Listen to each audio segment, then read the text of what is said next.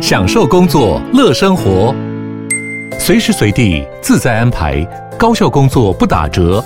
HP Dragonfly 一公斤轻巧机体，搭配超长效电池，三比二萤幕比例，视野更高，看更多。支援触控功能，好看又好滑，顶尖安全的工作好伙伴。HP Dragonfly 顶级商务笔电，采用 Windows 11专业版，在任何地方展现卓越的工作表现。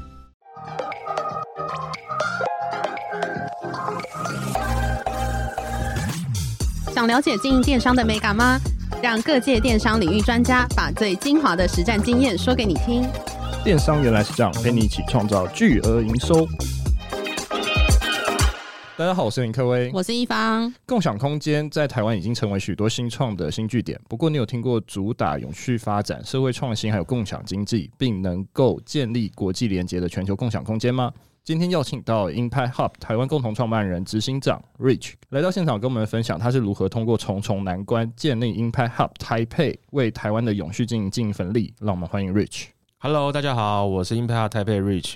我觉得节目开始，我要就是跟大家介绍一下，就是因为当时我都不知道他是我的学弟啦。那有一天我们一起去马祖嘛，就是班友，对，然后他就来我旁边说：“欸，学长，你喝醉哦，你宿醉哈。”你的 脸很明显啊，就就是对，所以所以对，然后我觉得这是我的学弟嘛，我就我就满脸三个问号，而且还在进去那个要检查那个进关的时候，他跟我这样讲，我就满脸问号，我想说这是我学弟嘛，然后就说对对对，你怎么知道？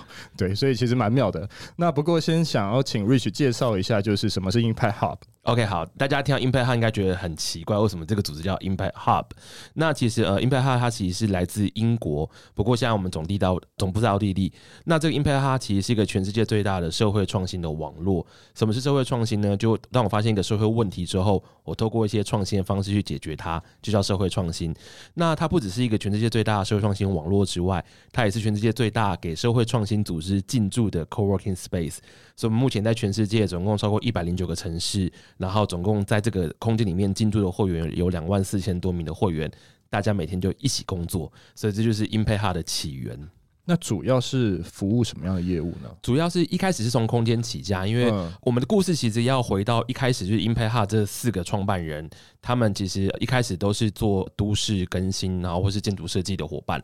那他们后来就发现说，其实英国伦敦的某一个区域，发现那个地方其实有非常多的人在蹲点，只是他们没有一个共享空间。嗯，所以后来他们就开设了第全世界第一间的 Impact Hub，在伦敦那个叫 Islington 的地方。然后开了之后，就发现说，哎，其实蛮多年轻人很喜欢这样大家一起一起共同工作的环境。对。后来就开始慢慢慢开枝散叶，在全世界各地。嗯。所以我们最主要一开始的服务就是跟空间有关。那之后就发现说，其实我们聚集了非常多，他们是有理想，嗯、然后想为世界改变年轻人。所以其实就想说，那要怎么去支持他们？背后就要一个。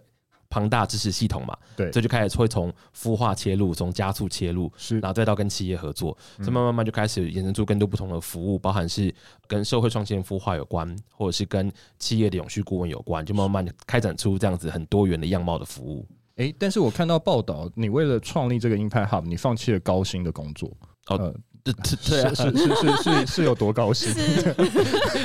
哎，这个多高兴就大家自己想象啊！我以前我以前在医医疗器材 OK 公司工作，好，那所以等于说你就是放弃高薪，然后来为了这样子去做一个号召人。那当时为什么有这样的一个经历，想要这样做？我大学毕业的时候，我在就是自己去呃反省我自己大学期间的一些种种的作为，因为我我大学念六年。然后为为为什么那么久？因为双主修啊。哦，然后六年的期间，我就想说，那我六年做了什么事情？因为我是那种超级不爱念书的人。嗯，可是就是我还是念六年。等下等下，所以你超级不爱念书，那你考上哪里？台大。对啊，这种人就很欠打，你知道吗？就可以不要讲那一句吗？我要我我要我我所以我问他，我说你考上哪里？然后他说台大哦，然后还很骄傲的脸，对不对？哎，应该是说哈，十八岁以前我。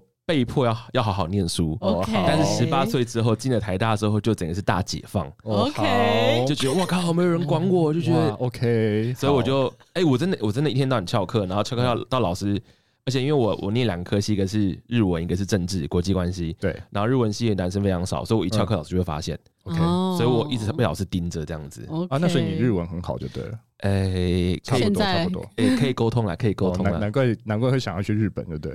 日本很舒服啊。OK，好，差点 回来回来回来，好，没关系。回回回来那个好，那为什么后来会做这件事？是因为我就是去反省我自己大学在做什么事情，就发现我大学做非常多帮助人的事，因为我参加很多不同的国际职工的活动，然后创了那个台日学生会议，就觉得这件事情其实很棒，是可以让大家可以有更多的交流机会。所以后来我。当兵的时候就想说，那我不知道怎么工作，是。我就找了刚讲的医疗器材的工作，我觉得这可以帮助人看到病人恢复健康啊，然后延长他的寿命，我觉得我这件事哦非常非常有成就感。嗯，可是后来就是我在那个公司，后来到后期的时候，因为换了一个部门，然后那部门让我有点疲于奔命，嗯。嗯，然后我就觉得说，哎，那当初我想要去帮助人的这样的初衷，我可能要自己再检视一下，嗯，然后刚好那时候又遇到我的合伙人 Oliver，然后我的合伙人也之前在前公司。然后他负责那前公司的企业社会责任的专案，对。然后也是因为我后来就跟他一起合作这个企业社会责任的专案之后，我们就认识 Impact 这个组织，对。所以就想说，那我们是只能能不能够试看看把 Impact 这个组织带到台湾来？对。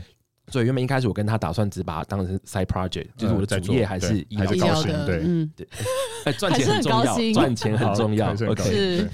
对，然后后来反正后来就把他带来了嘛，然后后来就把工作辞掉，然后就 full time 就投入到 Impact 的工作当中。那你觉得你在创业到现在，你有曾经觉得说，哎、欸，这条路真的，我我我有点后悔，或者是我觉得我当初应该继续选择医疗的高薪工作？哦，当然有啊，怎么可能没有，对不对？当你看到那个你的存折的数字越来越少的时候，跟以前那个每个月进来数字不同，对不对？当然不同，差非常非常多，而且就一个是你看嘛，别人养你，一个是你要养活自己跟养员工，对，嗯，然后那个责任跟压力又是不一样的。哎、欸，可是这个题目是不是也比较？tough 啊，就是你当时在选这个所谓的 Impact Hub 这个题目，它是比较 tough，比较 tough 之外，而且那时候台湾其实很比较少人讲这个东西。对，然后那时候开始有人讲社会企业，那时候大概是二零一四年，大概是台湾的社会企业元年。嗯，然后开始讲社会企业，讲社会创新这件事情，可是并没有这么多的人呃认知，然后消费者也不知道这件事情，所以。其实一开始我们其实真的走的真的蛮辛苦的，嗯嗯嗯嗯。那想问，就是因为你说 Impact Hub 是从这个英国来的嘛？那你那时候怎么样去申请，就是在台湾的这一个机会？我们那时候看到之后，我们就跟 Oliver 决定说，我们要申请，就写进去一个总部，对，就跟他说，哎、欸，我们想要呃在台湾设立一个 Impact Hub。然后总部就和我们说，OK，it's a long journey。然后我们说好，OK，可以哦。然后还有还有给了我们那个过去有尝试要去申请在台北设立 Impact Hub 的人的名单哦，也有哦。对，然后我就看有看到很多竞争者就对了哦，不竞争者，我看到很多就是丢台湾人脸的人。哦，OK 好，因为我看到很多人留的 email 后面都是。NTU 点 EDU 点 TW，就、啊、那就是你的学弟啊，学学弟学长啊，对，有可能，对，所以我就觉得，然后我就觉得，那你就是没有跟人家申请，然后或是你去探寻的没有后续的发展，那这件事情不了了之，不了了之，嗯，很丢台湾人脸，嗯。嗯，所以他就跟 Oliver 说，那我觉得说我们就努力的把它申请下来，所以我们花了十四个月，嗯，然后中间有什么过程呢？很多关卡，就是第一，他会他每他每个关卡都有不同的题目。第一关我记得我们花了两三个月准备吧，然后包含是你要去证明说为什么台北适合设立一个 Impact Hub，所以你要去从整个台湾的不论是创业生态圈，或者是针对社会企业或社会创新这个生态系，你要去把整个政府啊，或者企业或是民间的一些活动盘点出来、统整出来之后，然后去证明说其实就是有这个缺口，所以 Impact Hub 可以在台北设立。对，然后我们还要拍影片，然后那时候我跟 Oliver 我们还各自飞去不同国家的 Impact Hub 去观摩，然后回来要写报告。拍影片是指拍什么？哦，就是因为像是我们去参加那种商业竞赛那种，然后会拍一个要证明自己就的那种影片。OK OK，是 demo 吗？还是你就是要秀说，哎，这就是我们的 pitch，然后我们要展示一些什么？对，就就就是这样子。哦，就你要就是讲，然后后面可能还有一些图卡啊什么这些弄的。嗯，就证明说，哎，我真的很需要就是总部的资源跟支援，然后让我们在台北设立 Impact Hub。哦，然后而且它每关其实设定一个关卡，假如说他跟你说第一关是三个月要完成，嗯，你三个月没有完成，你就要从从头开始，嗯，然后如果你到第二关、第三关你 fail，要从第一关再重新开始。哦，这么硬哦！它非常非常严谨，所以其实我们十四个月算是快的。有些有些城市的 Impact 他们申请两年才才。那那中间有 fail 吗？还是你们就一路就是？我们差一点 fail。嗯，我们在最后一关的时候，因为那时候我们一开始支持我们的姐妹的 Hub 是首尔的 Impact Hub。嗯嗯。然后后来他就说，那我们到最后一关的时候，我们必须要找到在区域内有要第二个 support 我们的 hub。哦，那时候我们问了非常多其他的 hub，但他们那时候你说，嗯，你说区域内是指日本啊这些周周遭国家吗？对对对对，那中国那时候没有。哦，对，我们我们是华语世界第一个。OK，了解。然后反正呢，后来最后是京都他们在最后一刻就愿意支持我们，所以后来我们就才可以顺利 pass 这个整个申请的流程。了解。哎，那。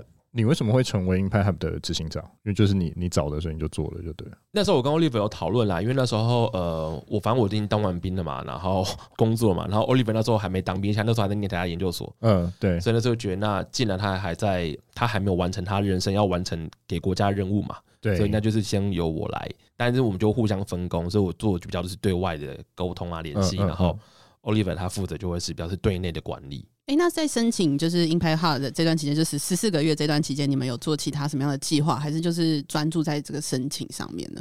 我申请这十四个月，其实前半年我还有工作，嗯，就我还在医疗器材公司工作，嗯嗯嗯，然后是后面八个月我把工作辞掉，然后就很专心的在整个就是准备 Impact hard 的过程。但我觉得这个就要讲一下，就是因为那时候你把工作辞掉，你会遭到很多人的反对嘛，对，因为你看这个工作其实真的真的非常好。所以呃，高薪，福利也好啊，然后 你只要戳他高薪就对 对。好了，没有，那你八个月在干嘛？就吃土，就吃土啊，就吃就吃老本啊，对啊，没关系啦，有高薪啦，还好。到底要多烦？好，那那你应该家人有反对吗？还是那时候我我爸其实蛮反对，但我妈其实蛮支持的，对啊，所以那时候为了就是。让他们两个能够一起答应，我就说好，那不然就是我在边准备的同时，我边准备 GMAT，嗯，反正就想说，如果去去国外念研究所，念研究所什么都好，这样子，嗯、就想说，如果 Impact 他这个没有成功，那就去念个 GMAT。所以后来那时候就白天补习，嗯、然后晚上就在准备 Impact Hub，就这样。哎、欸，那为什么辗转就是没有去国外念研究所，反而是念台大 EI？因为后来就创业了嘛，然后投袭下去啦，怎么可能把公司丢掉，然后自己出出国念书？哦，这样讲也对了，对这样合伙人会生气吧？呃，对了，也也可以，这样我不就创业失败了吗？没有没有，不对。我想问一下，那在等待 Impact Hub 的过程中，你们还有什么其他计划吗？还是就是真的就是？努力的去申请银牌哈我们都真的是非常努力申请银牌。可是那时候其实我们就开始要去熟悉整个台湾的创业环境，然后还有我们要去熟悉说怎么去呃经营一个空间。所以那时候是刚好台北有另外一个空间，然后那时候他们刚好缺了这个空间管理的伙伴，所以那时候我跟 Oliver 我们就去远洋是兼差去做这件事情，得慢慢去熟悉整个。空间业务上面的管理的模式要怎么样做，然后是把一些我们的想法放进去，所以那时候我们就有稍微实习过这件事情，所以后来在空间经营上面我们就已经有一定的基础了。所以等于说每一个空间都不一样嘛？就假如说首尔的空间，或者是京都的空间，还有台北的空间都不同，都不同。对，那它会有什么样的特色或什么样的亮点嘛？就每一个地方。我我觉得看当地的经营者的想法，然后因为像呃在台湾，我们就非常的针对 NPO、NGO、社会企业，或是你的产品或服务具有社会目的性的团队，嗯，所以是我们的特色。那其他国家他们也不一定哦，因为像之前像东京的 Hub，他们就很多新创，是对，然后京都的 Hub，他们反而很多那种。在做文化保存的非营利组织，嗯，所以其实呃每个 hub 的特色或是进驻团队招募的状况其实都不太一样，所以就看当地的经营者要怎怎么自己发展。那你有觉得哪一个地方的 hub 比较特别吗？现在最特别应该是柏林的 hub，因为柏林的 Impact Hub 应该算是呃全世界应该算是目前是最大的 Impact Hub，嗯，然后他们是把一个废弃的工厂，然后而且里面所有的改造都是透过循环经济，然后或是那种废物利用的东西，然后。变成是一个很漂亮的 hub，嗯，所以它是一个蛮活跃的社群，然后而且他们上面还有住宿的空间，然后还有非常多的，假如说 LGBTQ 的团体在那个地方，所以那边是一个非常呃年轻人聚集，然后议题非常足的一个地方，对一个地方这样子。了解。嗯、想问就是 Impact Hub 就是有在怎么样去筛选，例如说想要进驻的品牌，就是应该会有很多人申请嘛？那你们怎么去选择这一块呢？其实我觉得我们应该与其说筛选。不如说，我们一起讨论说，我们进到这个空间来之后，我们怎么一起共同来经营这个社群空间？嗯，因为我们其实非常希望大家进来这个地方，不是只是因为我想这边拿资源，拿资源这件事是一定是我觉得 OK，可是应该是说我来这个地方，我怎么贡献我自己本身组织的核心能力之后，再来拿资源。对，所以所以我们会跟组织讨论这件事情。所以为什么我们的社群活动大家参与率其实蛮高的，是因为大家知道你唯有。互相的参与、互相的认识，你才有办法去从别人身上拿到东西，然后才有办法这个地方长大。如果你只是单纯，你只是把这边当商务中心的话，那你就不要来 Impact Hub。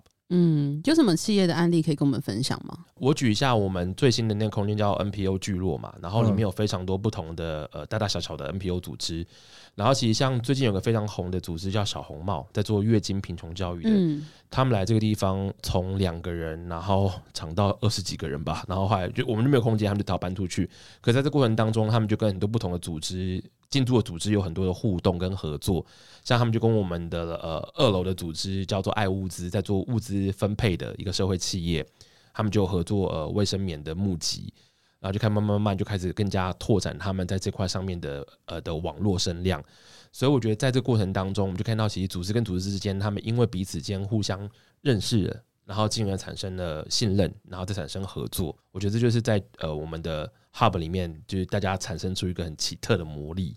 诶，所以 Rich，你会觉得 Hub 就算是一个所谓的加速器吗？或是一个孵化器的概念？嗯，我觉得不应该算加速或孵化，我觉得应该算带有某一种种一点点陪伴吗？对，陪伴加一点某种孵化程度的空间。OK，所以。到底是什么？就等于说，你假如说我今天真的是一个组织，我要进去，它会可以让我是跟周遭的同同同伴一起成长，还是还是它可能在 Hub 里面会有一些不同的资源，我们可以去运用？会有蛮多资源可以用的，就呃，包含是我们的社群活动会有那种呃，比较是属于知识型的，然后还比较或是比较属于那种软性的活动，是，然后或是有蛮多是课程类的，然后这课程类都会针对组织的需求而开设。所以其实很多组织他们进来之后，他们反而会呃有蛮蛮多的学习跟蛮多的收获。是举例来说，好像呃很多 NPO 组织，他们其实非常不会做捐款人管理，嗯，还有捐款人关系维护，嗯。所以后来我们发现哦，这是一个非常大的缺口，所以我们就办了这个办了这门课。然后这门课后来我们还开放给外面人来报名参加，最远还从花莲来来参加这个课，然后这个是塞爆的，嗯。然后后来就发现，哎，其实我们这门课开完之后，其实让很多自己内部的这些组织，他们后来在做小额捐款、小额募捐的时候，他们的募捐的额度是一直往上提升，因为他们懂得怎么去精准的去找到他要去 target 的对象，然后让这 target 对象能够掏出钱来捐给他，捐给他之后，然后他们怎么做捐款人的关系的维护，然后怎么去做捐款人焦点团体。就透过这些训练，然后让他们把这件事做得更好。那就你的观察来说，就是像这些跟社会企业有关的这些企业，他们有没有比较常见的问题？你你这边有发现到的吗？我觉得第一个是社会企业在市面上被大家误解，它就是一个非常公益性质导向的社团，那其实不是哦，它是公司。对，它是公司。对，所以其实我觉得要先让大一般大众先了解说，就社会企业其实它要追求两个面向，一个是它要追求影响力，第二个是它要追求它的盈利嘛。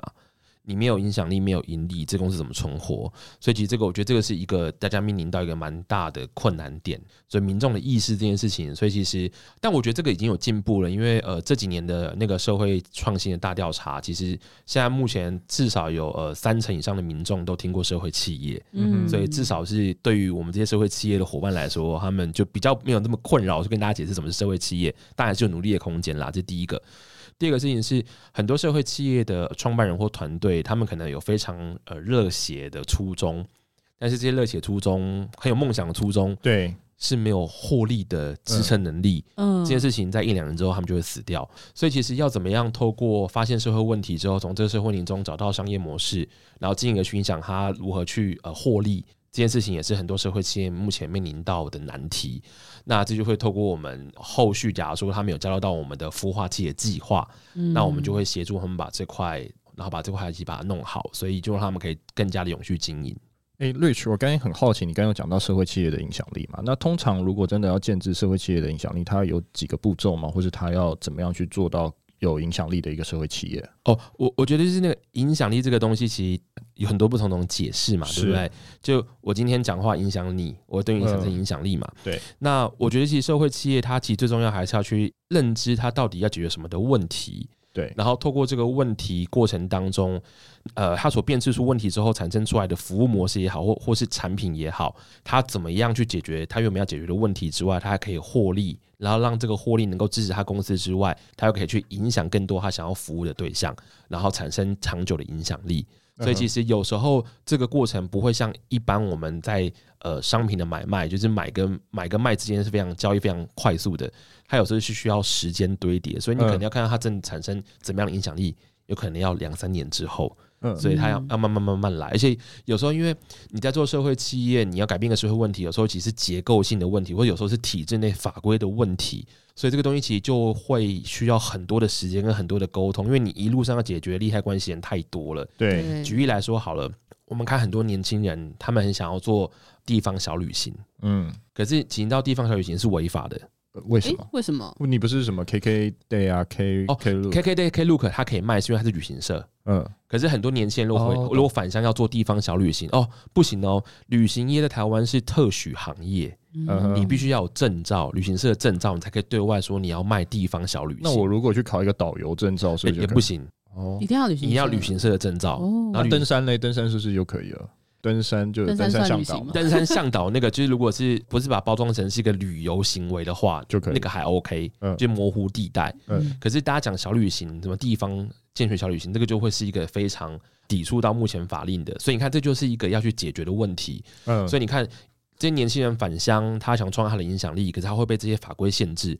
所以要怎么样透过法规的解套，这个就是需要时间。要这个解套完之后，他才有办法发挥他的影响力。哎、欸，可是我刚刚有听到你说，他还是要有获利嘛，对不对？所以等于说，社会企业它还是会需要有获利，或有人捐赠，有人做这样的事情才有办法、哦。大家不能，大家不要捐赠他，大家要买他的产品或买他的服务哦。他不能捐赠啦，因为迷思迷思。因为今天你刚刚有说有什么捐赠还是什么？那个教学之类的，应该是说，如如果你要捐赠，是捐赠给非营利组织，就是它是 NPO，它是 non-profit，你可以捐给捐给 sponsor 它，OK。可是赞助它，赞助他。但是如果你是社会企业，它就是一般企业，就是买卖交易，然后只是只一般的商业行为，正常的商业行为，OK。所以鼓励大家要跟社会企业买东西，买东西，买他的服务，买他的产品。OK，好。欸，那我想问，就是因为现在 ESG 就是每个企业都要重视的一环嘛？那对你们来讲，就是现在目前的政府规范是对你们有影响的吗？呃，我觉得对整个社会企业或对整个社会创新领域的伙伴来说，其实是有蛮正面的影响。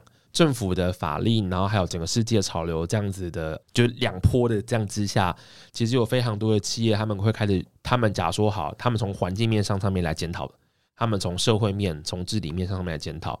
如果从社会面上面，他们就想说，那他怎么样去照顾更多他的员工，或怎么样去照顾他？假如说生产链过程当中利害关系人，那他的呃产品，他的供应商是不是能够去跟社会企业采购？对，就开始他们会开始注重这些东西。所以其实对对于整个社会创新生态系统来说，其实是一个非常正面的影响。但你觉得是比较在早期的阶段吗？还是目前就 ESG 台湾的发展，你觉得大概到哪边？当然是很早期啊，嗯，对啊，因为我觉得就是这种比较是永续先进的议题，都通常都是欧洲发酵嘛，嗯，欧洲开始试行一段时间之后，他们慢慢慢慢往往都是亚洲这边，亚洲这边传，对对，所以其实我觉得台湾算是整个亚洲国家当中，其实也算是蛮早就开始谈论这个议题的国家，我觉得还还不错，对，只是如果我们要跟欧洲相比。还有一点距离，嗯，所以我们我觉得这个还是对，还要加油，然后还是起步阶段而已。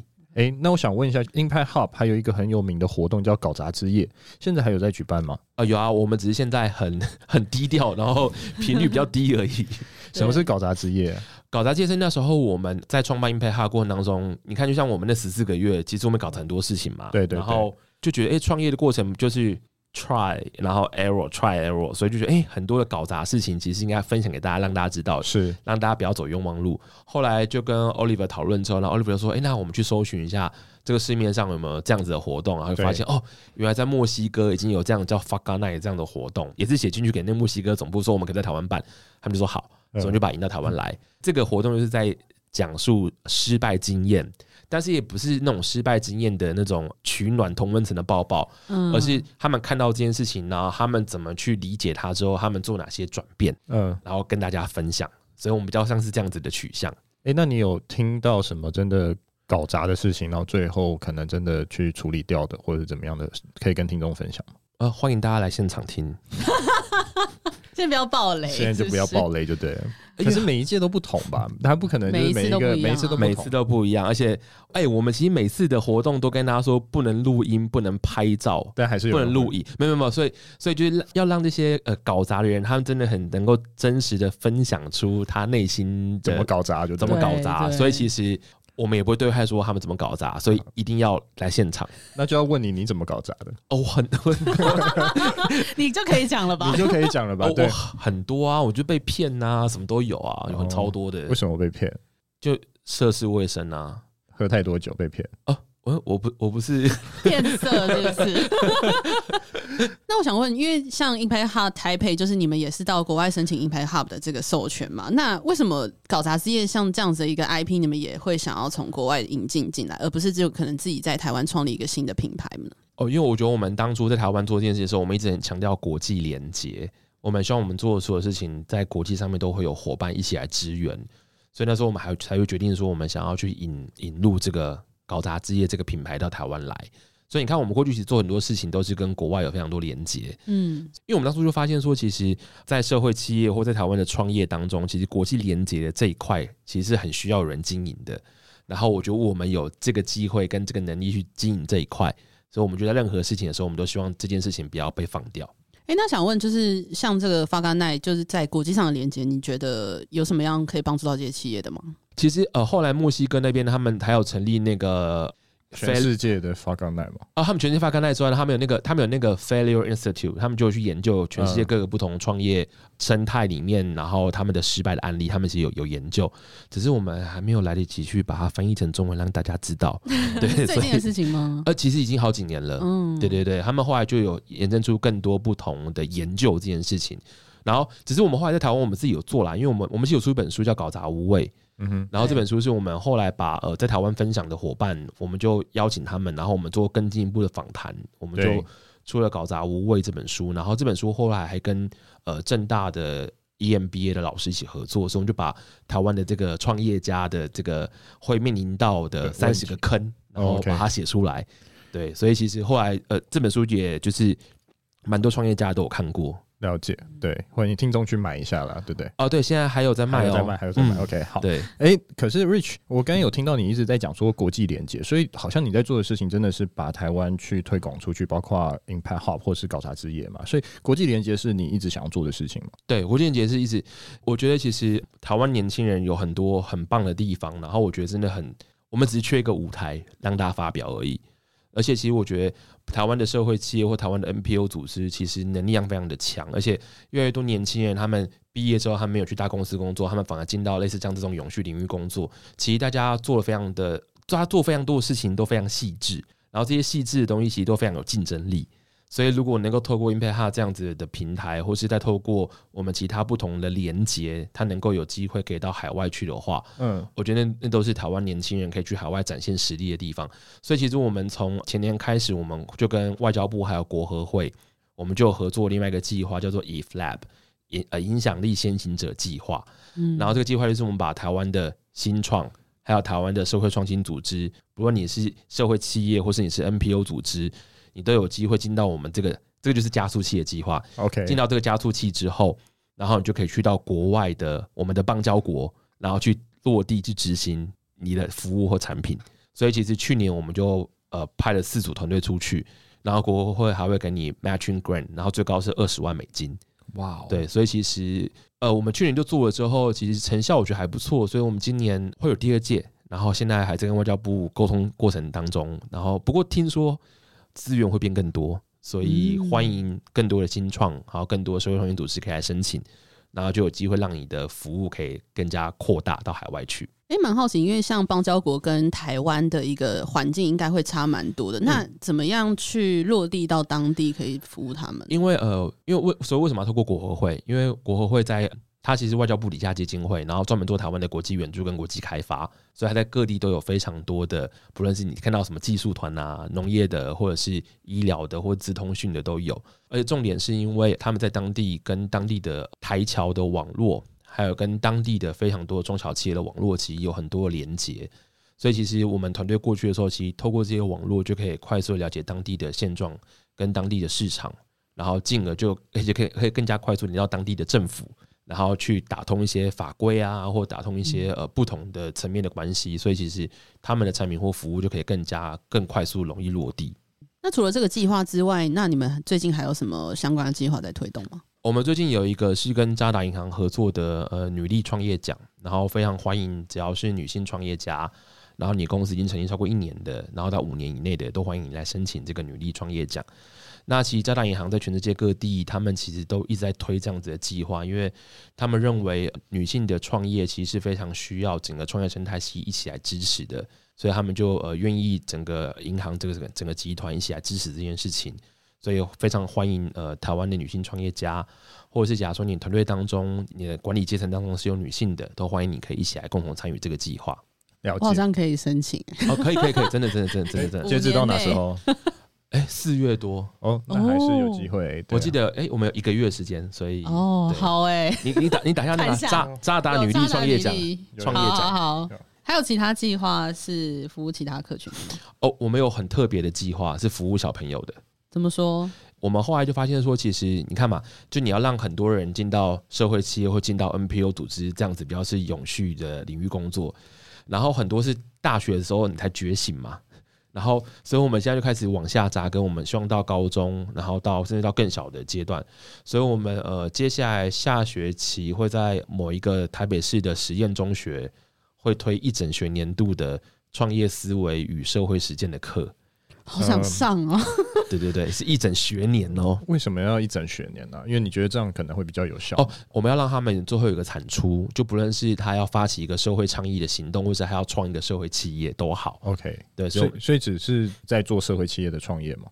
呃，或者是呃，他我我觉我觉得他不一定是要说，他也可以成立一般的公司就好。是是，是。可是我们会希望他，就算他成立一般的公司，他想要去看到的问题，也是从他周边发现到的一些问题而产生出，对，去解决，对。了解。然后除了这个之外，我们其实最近跟儿福联盟还有一个是针对呃家庭的永续行动的加速器。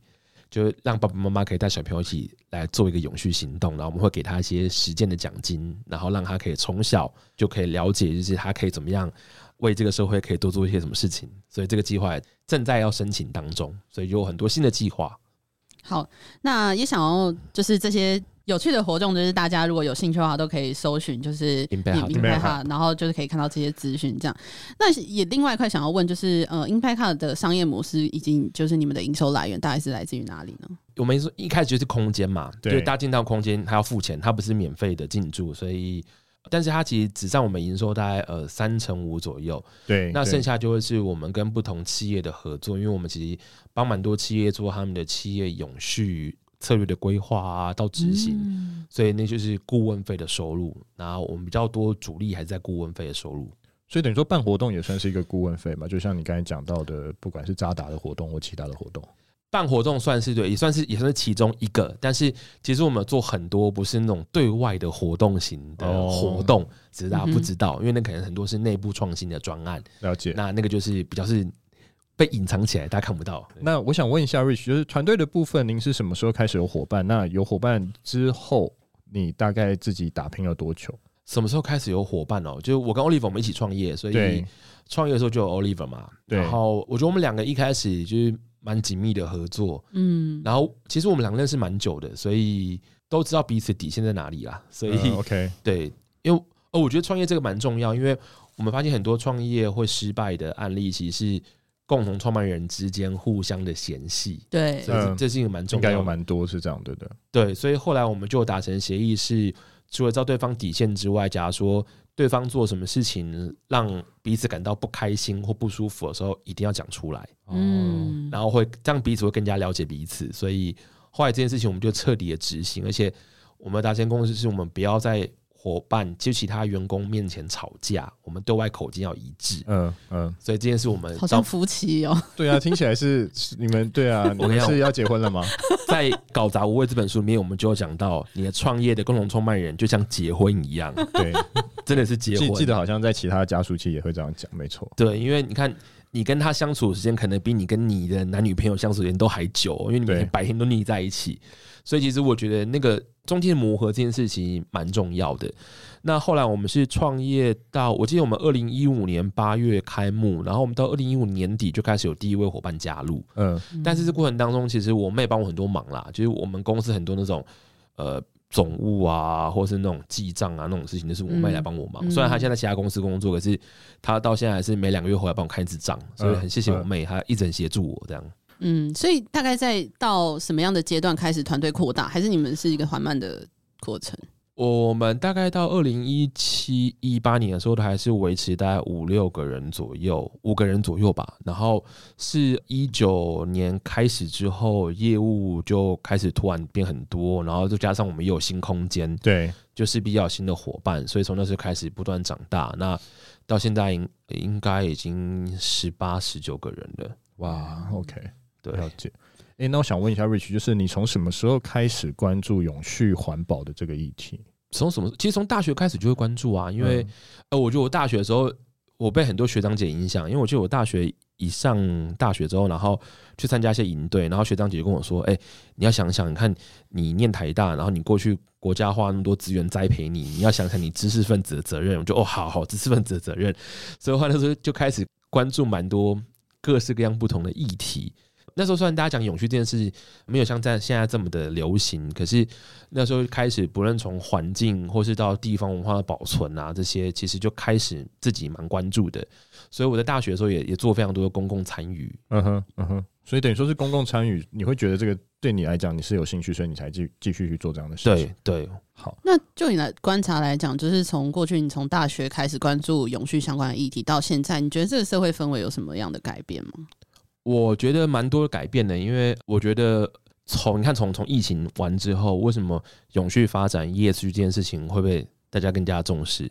因为你看疫情的时候，其实有非常多呃美国公司的在员工心目中的排行榜其实是大改改变的。为什么？是因为你看，其实你从居家办公就会看到这个公司对于员工照护上面的反应是不是能够及时。居家办公的时候，在家里办公产生的电费、水费是公司要付还是员工要付？嗯，然后你在家里工作的时候，你的网络的使用状态，你是不是有好的呃环境的设备？这些其实到底公司能够指引你？这个其实是回应到 ESG 哦。嗯，所以其实从那时候开始，呃，很多员工就会对整个美国公司怎么善待员工这件事情就开始有重新的排名跟排行。